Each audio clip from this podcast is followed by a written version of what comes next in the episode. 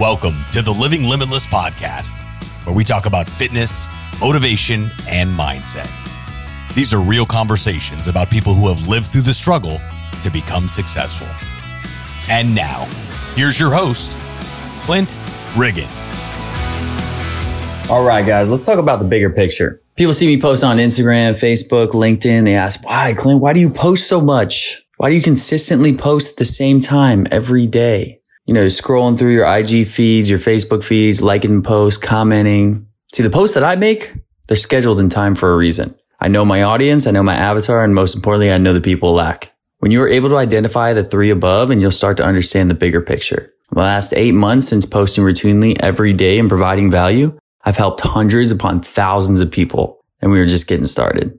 My business has grown 20x in monthly revenue by providing that value, all from a couple social media posts. The world has changed and you must adapt.